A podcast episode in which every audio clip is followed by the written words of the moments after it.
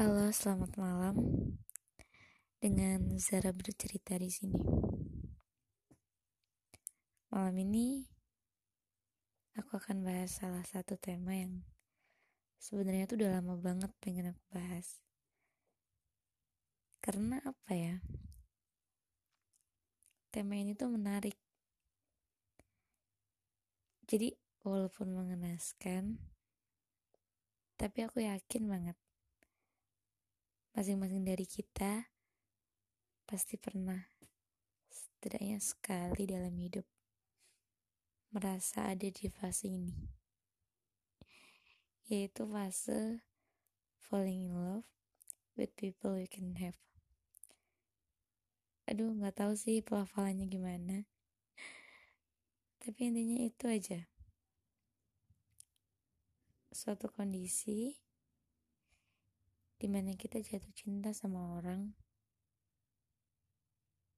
Tapi kita merasa gak akan pernah mungkin bisa memiliki dia gitu. Jadi mau secinta apa pun mau sesayang apa pun ujung-ujungnya percuma karena toh dia gak akan pernah bisa kita milikin. Dan sebenarnya tuh ada banyak faktor yang membuat seseorang akhirnya mengklaim diri mereka bahwa mereka falling in love with people we can have.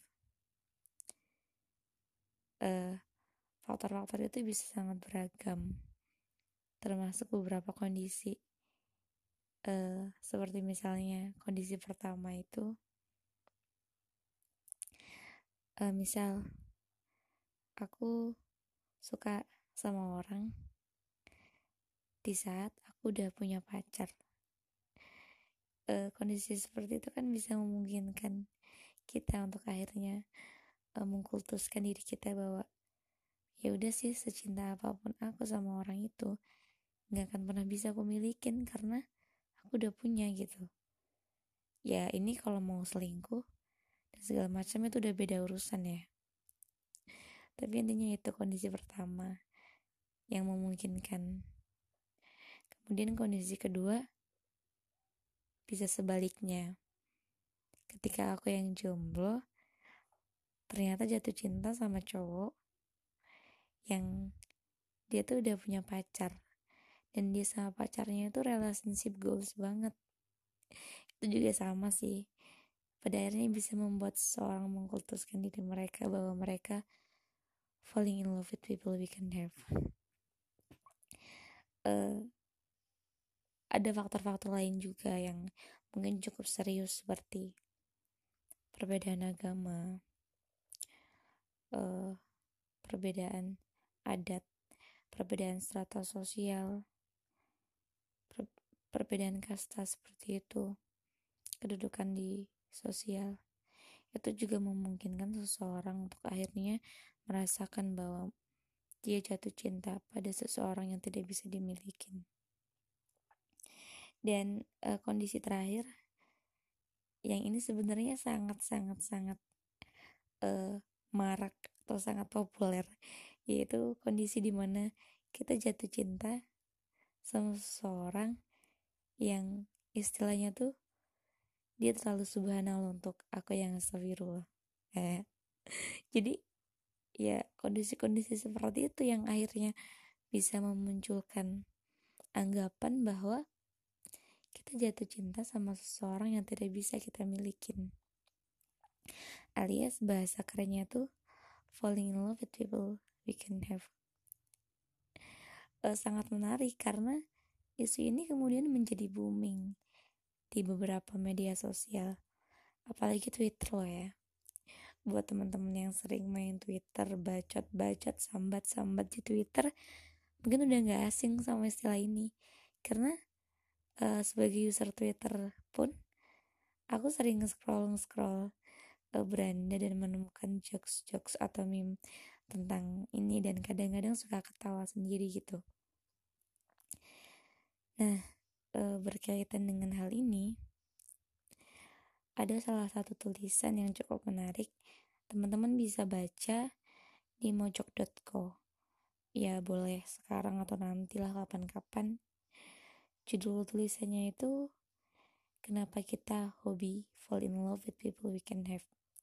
Itu ditulis oleh Kak Aprilia Kumala pada 19 Februari 2019 udah lumayan lama sih sebenarnya.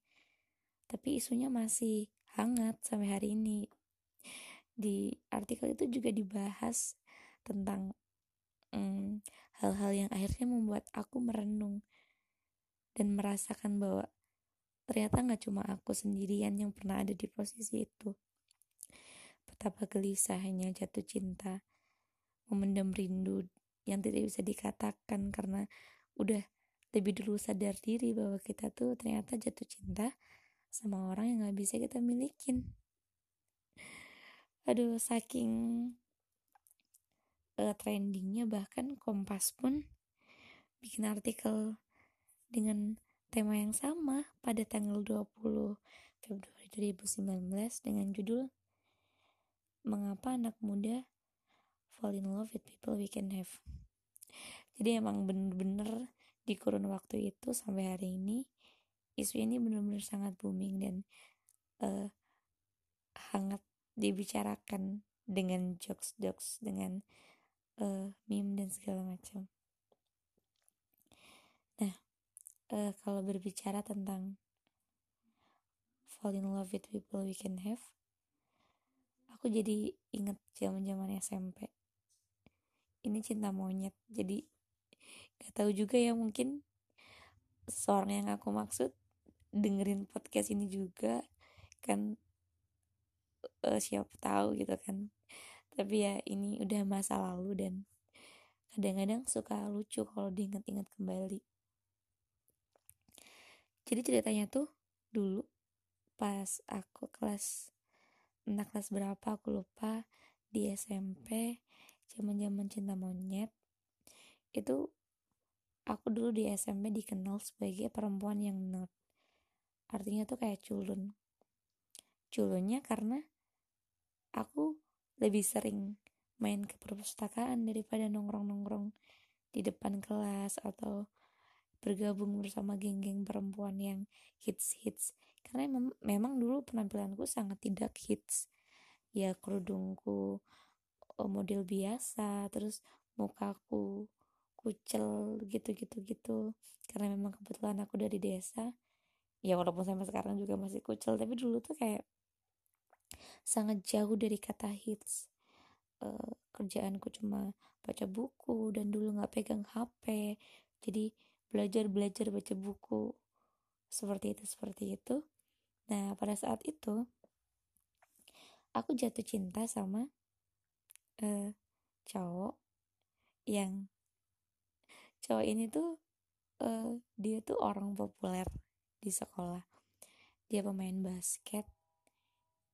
Ya teman-teman bisa membayangkan lah visual pemain basket itu seperti apa. Pasti maco dan at least dikagumi oleh banyak orang terutama di kelas. Dan pada saat itu aku merasa kayak why gitu aku harus jatuh cinta sama dia sementara keadaan gue seperti ini dan keadaannya seperti itu gitu. Jadi kayak udah benar-benar kayak langit dan bumi. Aduh tapi kegelisahan kegelisahan kepada hari itu akhirnya bisa kau tertawakan hari ini. Uh, kalau dipikir-pikir suka lucu gitu. Uh, jadi begitu tentang falling in love with people we can have. Uh, teman-teman yang mendengarkan ini juga pasti pernah merasakan dengan versi cerita kalian masing-masing. Tapi uh, satu hal yang akhirnya bisa aku simpulkan bahwa ternyata cinta itu gak akan pernah bisa memilih kepada siapa dia akan jatuh. Contohnya kayak kasus-kasus tadi yang aku bicarain dan termasuk kasusku sendiri. Uh, itu membuktikan bahwa ternyata cinta itu nggak bisa memilih kepada siapa dia akan jatuh. Jadi jatuh jatuh aja tanpa mikirin ntar kitanya gimana ntar kitanya tersiksa karena pada akhirnya tuh nggak bisa memiliki atau bagaimana tapi justru pelajaran yang bisa diambil dari itu bahwa ternyata cinta itu nggak harus memiliki gitu. Bahkan hanya dengan mencintai aja kadang kita merasa cukup. Tidak perlu balasan. Jadi sejak itu hingga saat ini eh, apabila aku mencintai seseorang kadang aku berpikir kalau kita mencintai seseorang dan uh, sudah lebih dulu tahu kalau dia nggak bisa kita milikin justru pada akhirnya akan memunculkan perasaan tulus karena nggak mengharap balasan apa-apa termasuk mengharap balasan perasaan yang setimpal. Dan justru itu puitisnya. Ketika kita mencintai sesuatu dan kita sudah sadar bahwa dia tidak bisa kita milikin, maka secara langsung kita sedang berada di fase kita mencintai secara tulus. Jadi gitu, jangan berputus asa. Kadang mencintai tidak harus memiliki karena cinta itu sendiri udah bisa bikin kita bahagia. Selamat malam dengan Zara bercerita di sini.